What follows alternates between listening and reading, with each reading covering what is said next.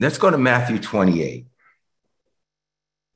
And let's get this. Let's we're going to wrap up this part of well, we're going to end how high is free, but we're never going to end how high is free for the rest of my life, probably, because it's always so much more revelation to the goodness and freedom of God that we miss or overlook or, you know, have to be reminded of.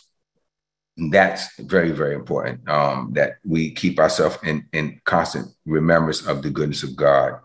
And that's why the word tells us, uh, so I'm, I'm looking down because I'm turning, getting my page up. That's why the word tells us to study to show ourselves approved, because it's, it's very important that we understand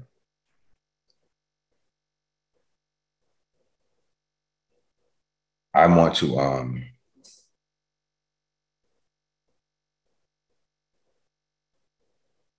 I told you to go to Matthew, right? Before we go to Matthew, let's go to Mark chapter 16. Let's go to Mark 16 and then we'll come back to that. Um,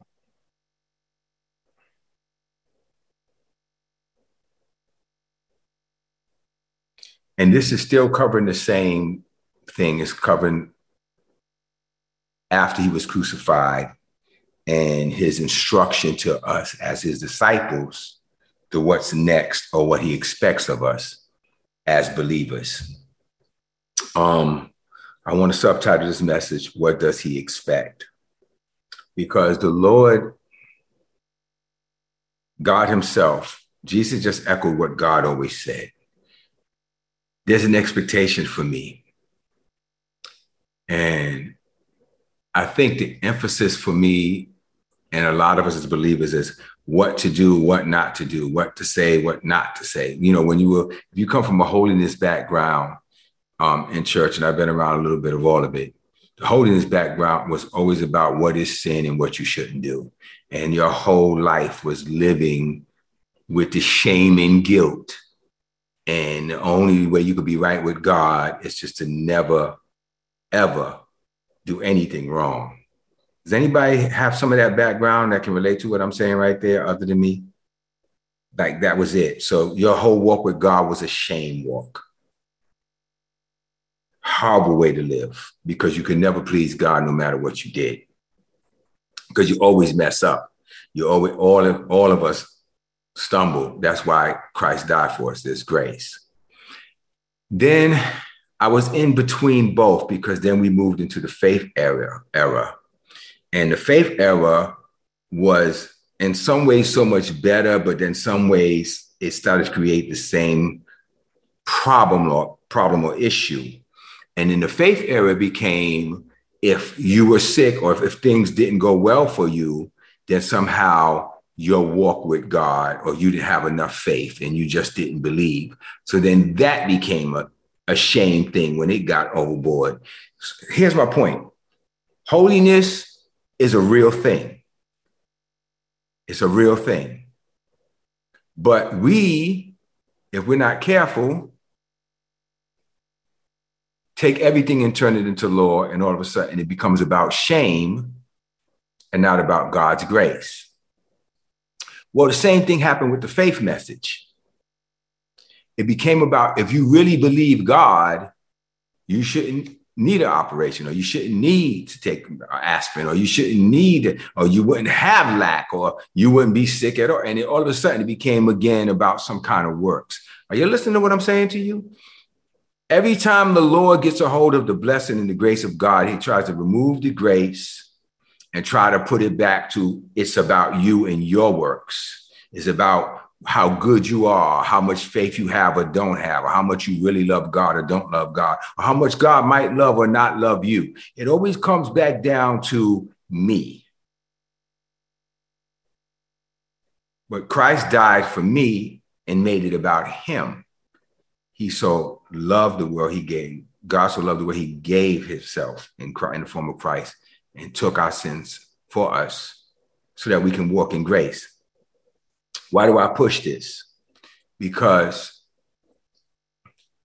I'm learn I've learned and still learning that as I acknowledge his grace, I'm less tempted to fall, and I'm less tempted to be in doubt, and I'm less te- tempted to, to stray from the faith or the truth.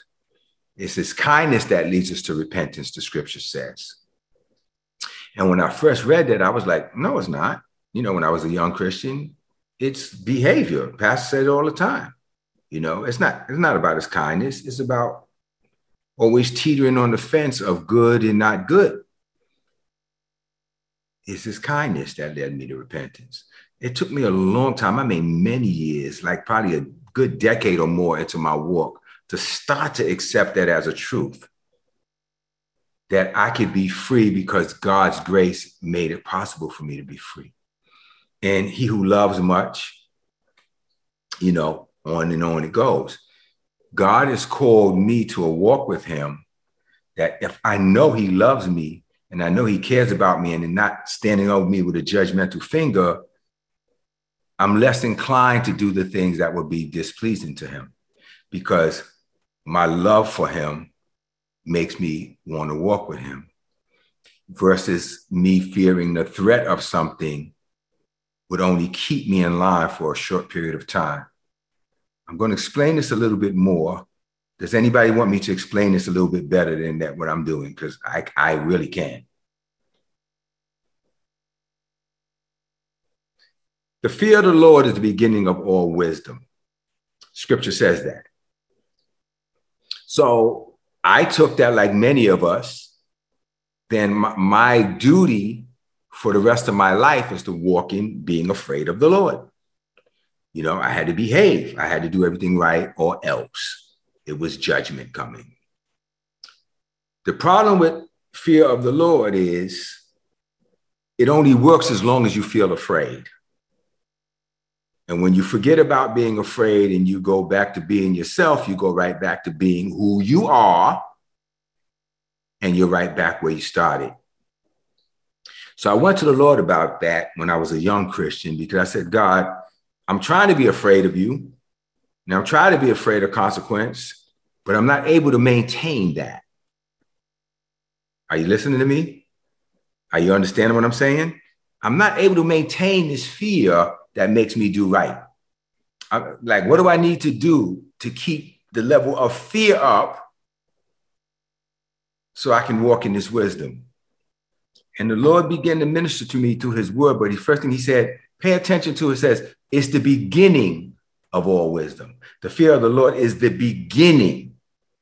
It's not the middle and it's not where it's supposed to culminate. It's not the end. He didn't call you to live in fear. Why? Because another scripture says, perfect love cast out all fear. Well, if I need it, fear is the beginning, but your perfect love cast out all fear. People say, no, but it means reverence and awe. Yeah, it means also clearly, clearly the word fear, even in the Greek, in the Hebrew, meant the fear of repercussion of your actions, judgment. It still comes down to judgment. God is a holy God and he judges. There's no way around that. But he said, perfect love cast out fear. And what I begin to study is the perfect love of God will move fear away from me because he doesn't want me walking in fear.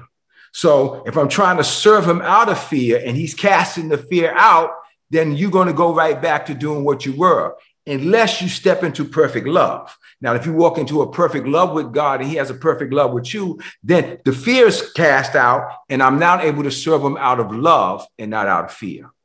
So, fear may have got me saved, but God doesn't want my walk in fear. You get that? It may the fear of hell, the fear of repercussion, fear all of that fine. But once you come to him, our love for him should be the motivator that keeps us walking, not fear. Our ability then to even walk in faith once we got out of the judgmental teaching and started moving to teaching of graces, even in God's grace and goodness, even practicing faith. You listening to me? has to be out of an understanding of his love for me and what he's done, not what I'm able to do. I can't believe God if I feel like it's a job to believe God and there's a consequence for not believing him. Let you sit with that a minute. I should lay hands on the sick and they shall recover. What if I lay hands, hands on them and they don't recover? Did I fail God? You know, you think that. Did I not have enough faith? You know, you think that. Did I not pray or fast enough or do enough stuff? You know, you think that. Because it right away it goes back to you succeeding or failing in the eyes of God. So I want to submit to you as we get into this verse. Everything God's called you to do is out of his love and his grace and his goodness toward you and me. Everything. And so everything I do in him must be out of that. It's not about earning points. It's not about trying to prove to God how good I am. It's not about being shamed and afraid if it doesn't go the way I think it should. It has to be out of love. And out of love, you can do all the things God has called you to. Let me give you another verse so, so that you understand what I'm saying. And what I'm saying is pretty heavy, but you got to dissect this because it's very important. The scripture says, move with compassion, Jesus healed the multitudes. Correct? Didn't say moved with power. He had all of it. Didn't say moved with authority. He had all of that. He said moved with compassion. He healed the multitudes. So God's power operates in compassion. It's not a point system. How many people did you lay on? How many did get? How many people did you lead to the Lord? Oh man, I, I went out on a sweet week and I led 15 people to Jesus. Yeah, but that so what? That's what it does. It means nothing. If your heart wasn't for the soul of the people and it was more about how many people you got to say the prayer with you because some people could have left you and went right straight back to hell and ain't even even understand what you even had them do it's compassion it's the love of God that compels us to do what's right. It's, it's, the love of God that compels us to believe Him and trust Him. And if I know that, listen to me close, that I love Him, and you know you love Him the best you can, but what's more important is that you know that He loves you. And if you know He loves you, and He says, and we know, we believe that we have the promises that He's He's given us. So I'm learning to believe God's ability in my life by his love for me and not my ability to quote unquote stand. Am I clear? It's easier to stand when I know the person who assigned me is backing me with his love. It's easier for me to go forward when I know the person who assigned me to do it is going to support me and keep me in it and not going to shame me if I don't get it all right. I, am I am I'm more inclined to win with positive motivation in the natural than I am from negative motivation. Uh, uh, any good coach will tell you that, or trainer will tell you that. Well, what would make you think God doesn't know that secret? He knows the key to your success is not shaming you, but to motivate you and let you know I have you and you are loved and you are covered. And if you understand that, then all the things he calls you to do cease to be a burden because it becomes a reality that all that I do is in his power and in his name and in his love, and it makes it easier for me to do it. Let's go to Mark chapter 16. I did a that was a long intro. Oh my goodness. But I hope I said something to you. Um, go to cha- verse 9, chapter 16, verse 9. And when Jesus was risen early the first day of the week, he appeared to Mary Magdalene, one of whom he cast out seven devils. And she went and told them that were with him as they were mourning, mourning and wept. And they, when they heard that he was alive and had been seen of her, did not believe. Who is this Mary again? Remember we covered this last week?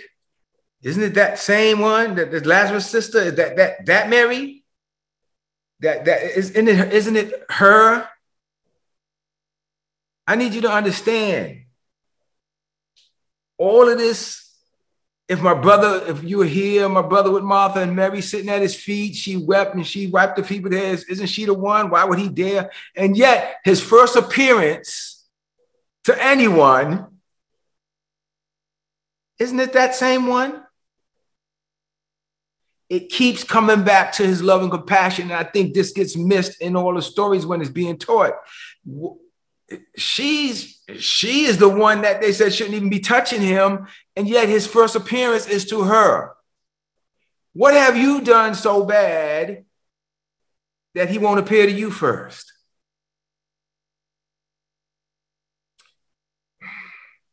This love of God is really getting the best of me. And I say that the best of me is, is the right phrasing because I'm realizing I can't escape his love. And for the longest time, are you listening to me close? My thought of God was I couldn't escape his judgment. I lived that way. I walked that way, even up to recent years. I mean, recent months. I walked in the way of I, I can't escape his judgment. And God began to show me through this message how high is free, but you can't escape my love. And if you knew that and you focused on that, judgment wouldn't always be before you but his love would be. I don't want to walk the rest of my life with judgment in front of me, but love and grace and mercy, and let his kindness lead me to repentance. I want to be right because I'm loved. I want to be right because I know I'm loved. Eh, do I have any takers? Some of you on camera. Can I get a hand or something? I want to I want to walk with him because I know I'm loved by him. I don't want to walk in in fear of of God's vengeance anymore. He whom the Son makes free is free indeed. Let's get all the way free. So he appears to her. She tells them they don't believe her the disciples. Wait, wait, wait. He appears to her. She tells them they don't believe.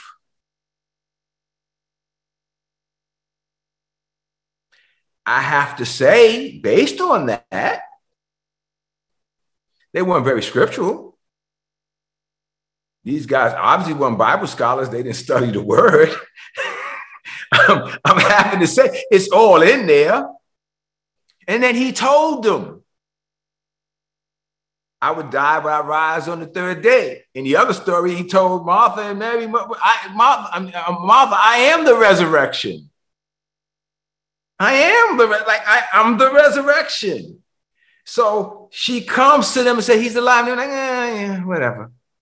We don't believe her. Well, could it be the, the, the past thing they don't believe her for? If they do they not believe her? That's what I'm about to say here now. Do they don't believe do they not believe her? Because she's a woman, she's not one of us men disciples. So therefore he couldn't appear to her first. He she he would have appeared to come to us first. We did I'm just saying, I'm you know, I'm just reading stuff into this. I'm not, you know what I'm saying? You know, you know how it was back then. I'm just saying, if Jesus is going to appear, he definitely ain't going to appear to the woman first. He going to appear to us. We walked with him. Yeah, but none of y'all cried and wiped your feet with his feet with your hair. He was forgive. She was forgiven much loves much. Not, maybe you didn't love as much as she did. I, I don't know if you're walking with me today, Maybe you didn't acknowledge, none of them acknowledge their frailties and their faults and their shortcomings enough to, to receive enough of his love. I'm just saying, a physician goes, he, Jesus says to those who are sick.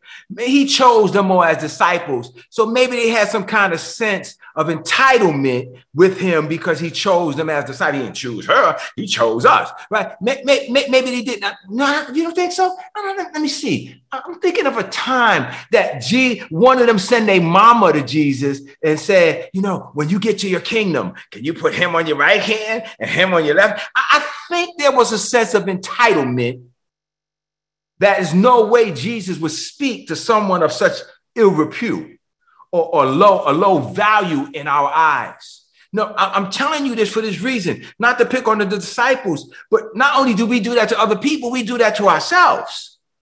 Ain't no way God picking me as low as my life is and how messed up I am and how and how I know my walk ain't all it could be. And I don't fast enough and I don't pray as much as my cousin and my sisters and them doing. They when they get in church, they jump around and roll under the chairs and do cartwheels and all kind of stuff for Jesus. I don't do nothing. I don't know if Jesus want to come to me. And Jesus said, but I'll, I'll pass by all of them and I'll come straight to you. If you got a contrite heart and a broken spirit, I will not, not despise in any way. No, will I never. I will come to you. I will come to you quicker than I come to them. I will reach out to you faster. I will reach out to, and I will answer them faster than I will answer any of them. Because that's the way it goes. I remember, Kenneth Hagin told the story one time a long time ago, I was listening to one of his messages, and I never forget this. And he said, There was this faithful family in the church. They were in the church all the time. They served in the ministry, it was on the ushers board, all that.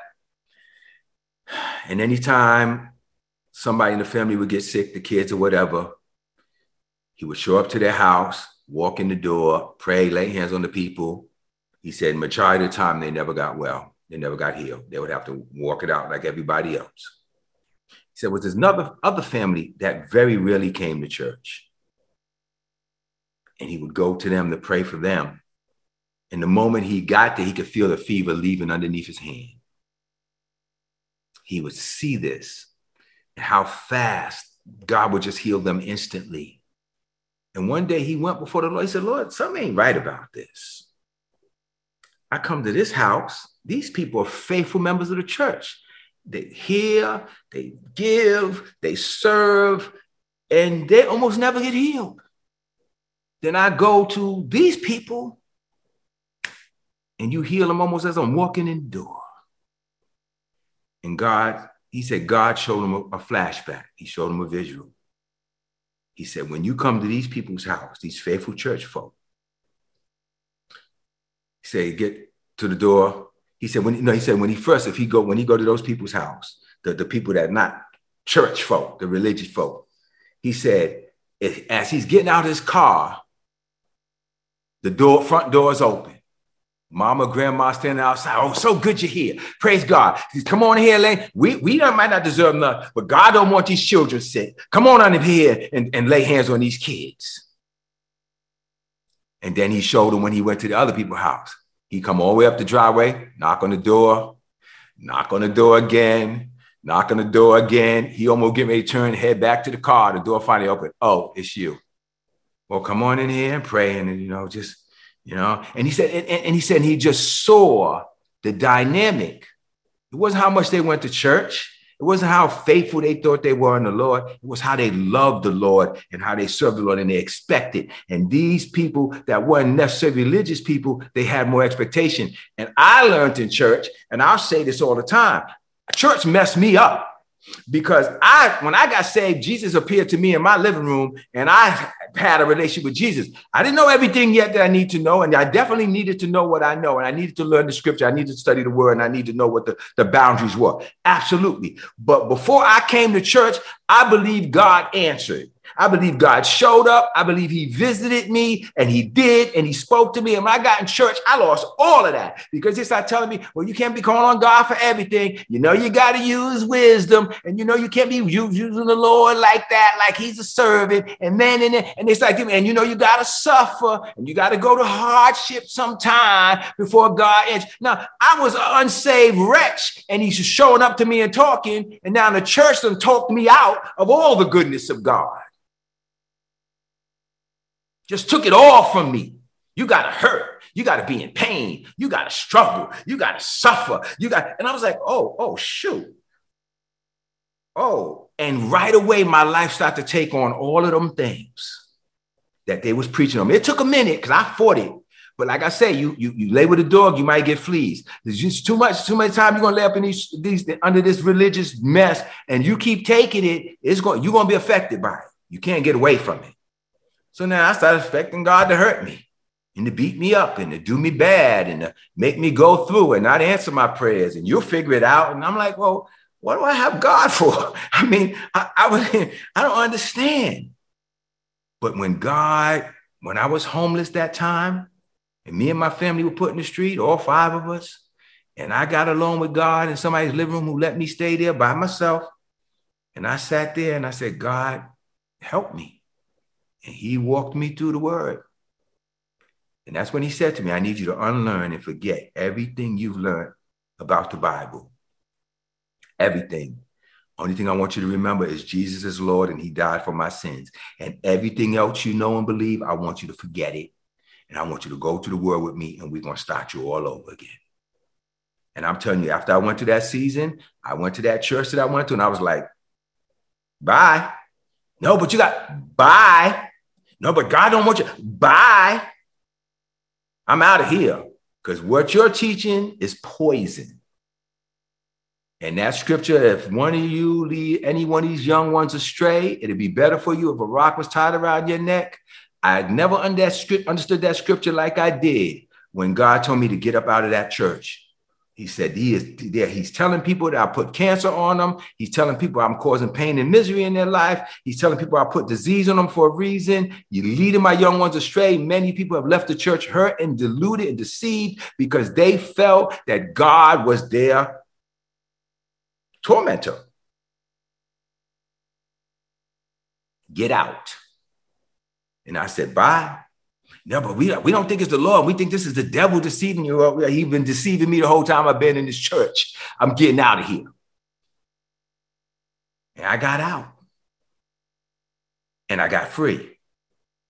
But then I had to unlearn. And that's when you've heard me say many times the phrase God gave me learning is not the hard part, it's the unlearning. The unlearning will try to hold on even with what you learn. And it'll try to keep you where you were, even though you are free.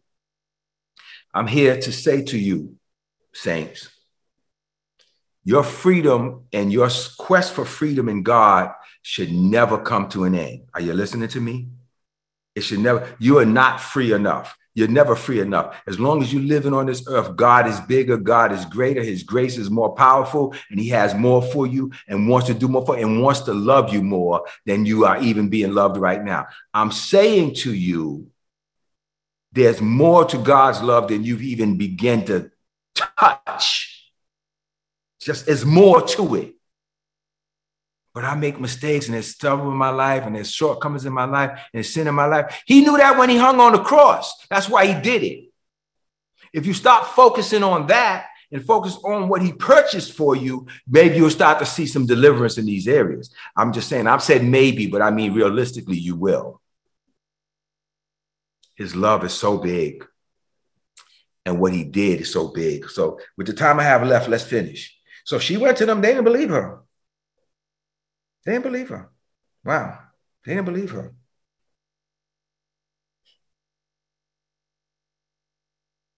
Okay. So we're going to verse 12. After that, he appeared in another form unto two of them as they walked and went in the way of the country. And and when he did and told and told unto to them, wait a minute, what am I reading? Oh, and they did and went and told uh, it unto the residue or the rest of them, and they didn't believe them either. Afterwards, he appeared to the 11 as they were sitting and eating. And he did what? He chewed them out. He upbraided them for their unbelief and hardness of heart because they did not believe them which had told them that he was risen. Now, before we read the rest of this, he'll put appeared to Mary first. Mary told him they didn't believe. He appeared in a different form. I, I like the fact that he appeared to Mary in his in his original form, the one you know that Mary isn't it that Mary? Yeah, I'm glad that she appeared. He appeared to her as he was. Then really, then he appeared to others in another form. So I, I want to let you know this. Just, just, just a side quick journey here. You listening? You listening? Jesus can change forms. And when he appeared to me, he may not look like what he appeared to you like. He might not look the same when he appeared to me when he appeared to you. He'll be consistent with the word. That's how we do the variation, the, the validation of it. He, he'll be true to the word. But he will appear to me like me. He'll speak to me in the language he knows I understand. You think when Jesus, Jesus appeared to somebody in China, he may not look Chinese? I'm just saying. I know church folk get upset because we got the little blue-eyed white man, blonde hair up on the wall and hang dangling from the churches. That's why I don't have none of that crap around me. I don't want no images of the white Jesus. I'm not being racist. Let white people have that. That ain't for me. I don't want no Michelangelo picture of Jesus. First of all, Jesus is Middle Eastern, and if we want to really make his features right, then we need to make him look more like you know, like you know, the, the people over there, you know, like Osama bin Laden and them, because that's what he would look like. Let's keep it 100. So I don't want people painting their picture of Jesus to me and telling me what Jesus looked like. And I don't want a false image of Jesus appearing to me um, because he looked like a picture. I'm just saying that Side journey, but I'm just laying it down. There it is. Take it or leave it. He appeared in a different form, and they still didn't believe him. And I'm, I'm, I'm wondering if the form he appeared to them was, was one that he figured maybe they would take more suitable. Neither way, they didn't believe. But afterwards, he appeared to them and he chewed them out for not believing. And he, he upbraided them. He chastised them about it because he was understand when you don't see a lot of time where Jesus chastises, but every time Jesus chastises, if you look in the New Testament, he chastises for unbelief. He chastises for lack of faith, for not believing according to what was said to you. Jesus will always rebuke you and chastise you for not believing more than anything else. Well, I did this wrong. I did that wrong. Well, I'm going to chastise you that you didn't believe that you could be free or that you didn't believe that I loved you enough to forgive you even in that. I will criticize you, I chastise you, or upbraid you for not believing my love. And that I died for you that you could be free from this. Not that you did it, but that you didn't accept that you could be free and walk in it. And that changes my repentance thing. I don't know if it works for you, it changes the walk for me. It offers me a freedom that, God, you want me free. Instead of coming to you about where I fail, I could come to you about my freedom. And we could talk about that, and you can guide me deeper in it. Huh. Let me say this again. The thing you focus on is the thing you head toward. You catch that? If you think I'm wrong, when you get in your car, no, don't don't do this. Just imagine it. You've probably done it. And you driving down the road, turn your head and look to the right, and won't your car start drifting to the right? look to the left, your car, you're going to start drifting over there. The key is this keep your eye on the road. And the, the thing you have in front of you is the thing you're going to head toward. The thing that you focus on is the thing you're going to head toward. If you keep focusing on your shortcomings and your weaknesses, you're going to head head first into it, full blood or blown collision into that. But if you put your focus on his grace and his mercy and his goodness and his love and his care and his kindness, you're going to walk into that. I want to walk into that. I, if he said, Be ye holy as I am holy, I don't want to look at how unholy I am and how am I ever going to get there. I want to focus on your holiness so I be aim straight toward it. And I'm not going to focus on and try to bring all the stuff behind me with me. I'm going to leave that and I'm just going to keep walking. Yeah, but you still got a weakness over here. And yeah, but I'm going to keep walking toward what you promised me I could be. You don't become a better basketball player by focusing on how bad you play. You focus on how good you want to play. It's interesting for me to use a sports analogy because I'm not even good at sports, but it's still the truth. All the coaches say the same thing. So he chewed them out for not believing that he had risen after it was said. He told them he would. He told them how it was going to go. At the table at the Last Supper, when Peter tried to rebuke him, he said, I'm going to die, but I'm going to come back. Peter tried to rebuke him. Nope, you will not die. Even then, he let them know, I'm coming back. This must happen, he said. Yet, when the word was told to them that it had manifested, they didn't believe. I want to bring this home, but I want you to keep this with you. What promise has the Lord made to you that you're still looking for validation before you accept it? You still need people to agree with you. Because the three people who saw him, you can't take that from them, whether the people believed him or not. They had that. That was their experience, and nobody can take that. You listen to me? The times that God has appeared to you and God has spoken to you, nobody should be able to move that from you. That's your personal experience. That's yours. Nobody can take that from you unless you give it to them. And after he rebuked them and upbraided them for not believing, he goes into a conversation. Go you into the world and preach the good news or the gospel to every living creature. He that believes and is baptized shall be saved, and he that believes not shall be damned. And these signs shall follow those who believe. In my name they shall cast out devils. They shall speak in new tongues. They shall take up serpents. And if they drink any deadly thing, I'm going to add in there accidentally, it will not hurt them. For, and they shall lay hands on the sick and they shall recover. These are the promises that come. Well, if you fast a lot, if you pray a lot, you got to spend a lot of time before the Lord. For it. it doesn't say any of that. How high is free? Because it doesn't say any of that. It doesn't say, and if you if you accept Jesus and you fast for a couple of years and you go off to Mecca and hide in a mountain, and so you become super spiritual and don't eat anything but rice and rocks for five months. It doesn't say any of that. It says those who believe and are baptized in him. That's not just the water, but the, the spiritual, the, the, the, the Holy Ghost baptism. These signs shall follow them. Well, I had to say, well, God, what's wrong with me?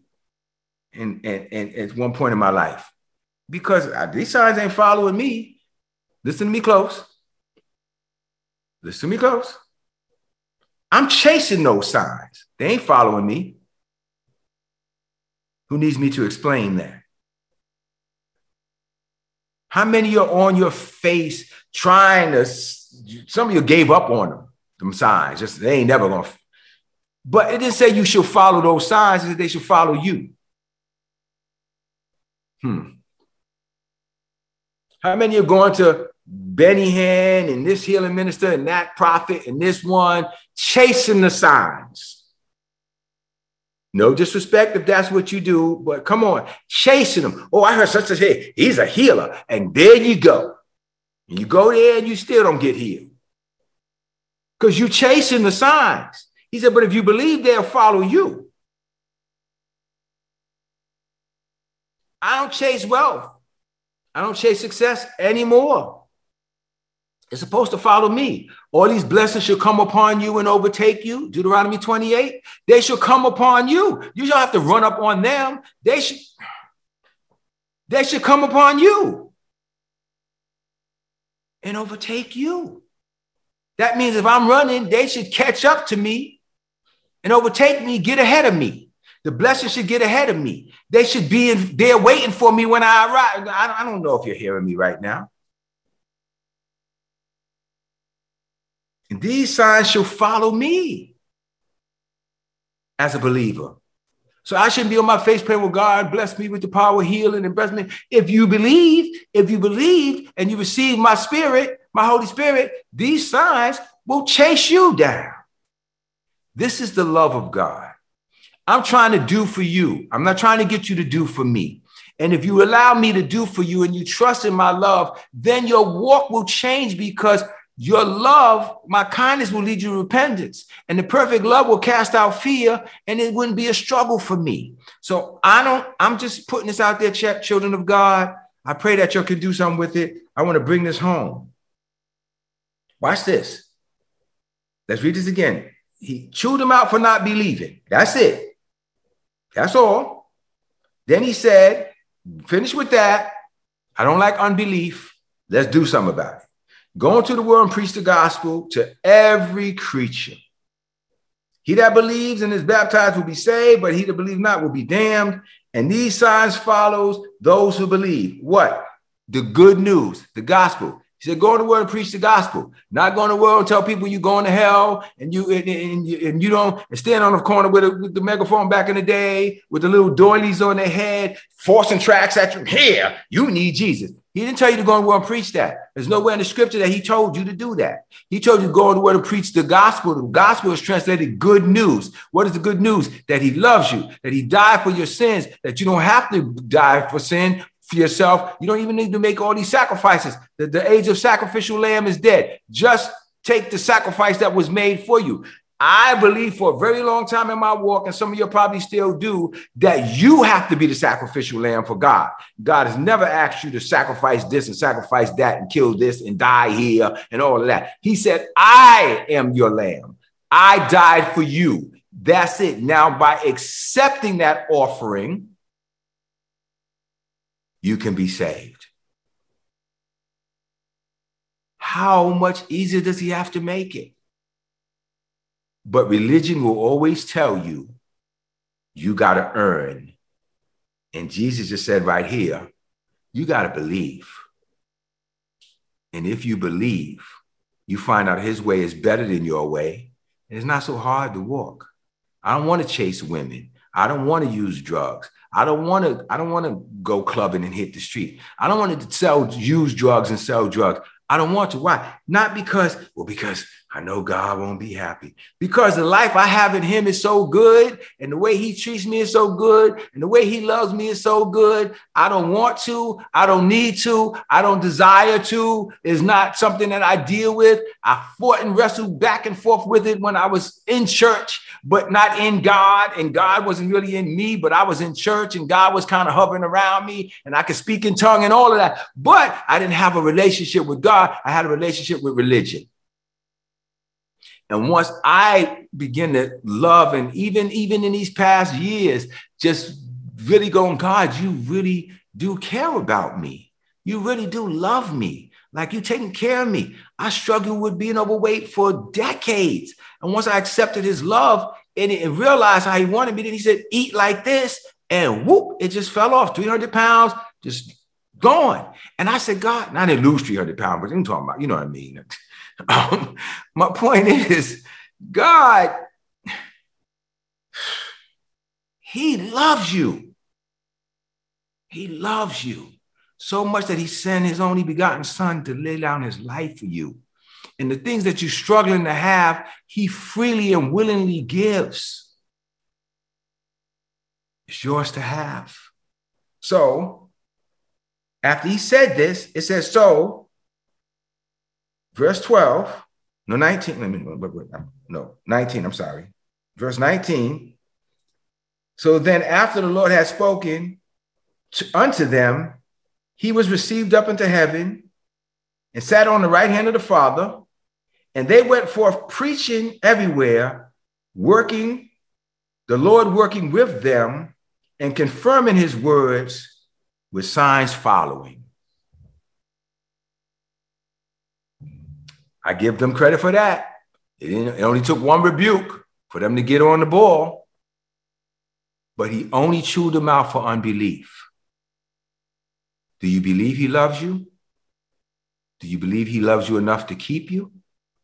Do you believe he loves you? Like he said, don't look at the bird, look at the birds of the air. They toil not, neither do they spin, yet your heavenly father feeds them. Are you not much better than they? Do you believe that love? Do you believe that when he said that he meant that, that he loves you much more than the birds, yet they eat, the animals in the wild, yet they eat, yet you running around and struggling, trying to figure out how to do this, that, and the other. He said, but look at creation. I created you to provide for you. No, but no, the Lord helps those who help themselves. Okay, that's a Billie Holiday song, and we know how her story ends. I don't think you want to follow Billie. I think you want to follow Jesus. I'm just saying. I'm just saying. I, I, I don't know who wrote that, and I don't care, but that's not what we go by. That's not what we go by. We go by, you love me, you sacrificed for me, you died for me. You love me. Everything God does for you is out of his love. Everything he does. So I want to bring this home and end the series by saying, you can't escape his love. You're running from his judgment. If that's what you've been doing, fine. Run from his judgment into his love, into his loving arms. Run that way. And if you do that, you have an experience with God like none before. I've seen the love of God. I'm seeing the love of God like I've never seen it before. I'm understanding it in a way I've never understood it before. It's made my walk with Him a much more beautiful walk, especially not feeling like He's always standing over me with a, with, with a wagging finger. Freedom from the lies of the enemy is simply put, God so loved you and he so loves you. And that's it. And I would ask you in this season to study as much as you can about God's love. And you will see and begin to see how high is free.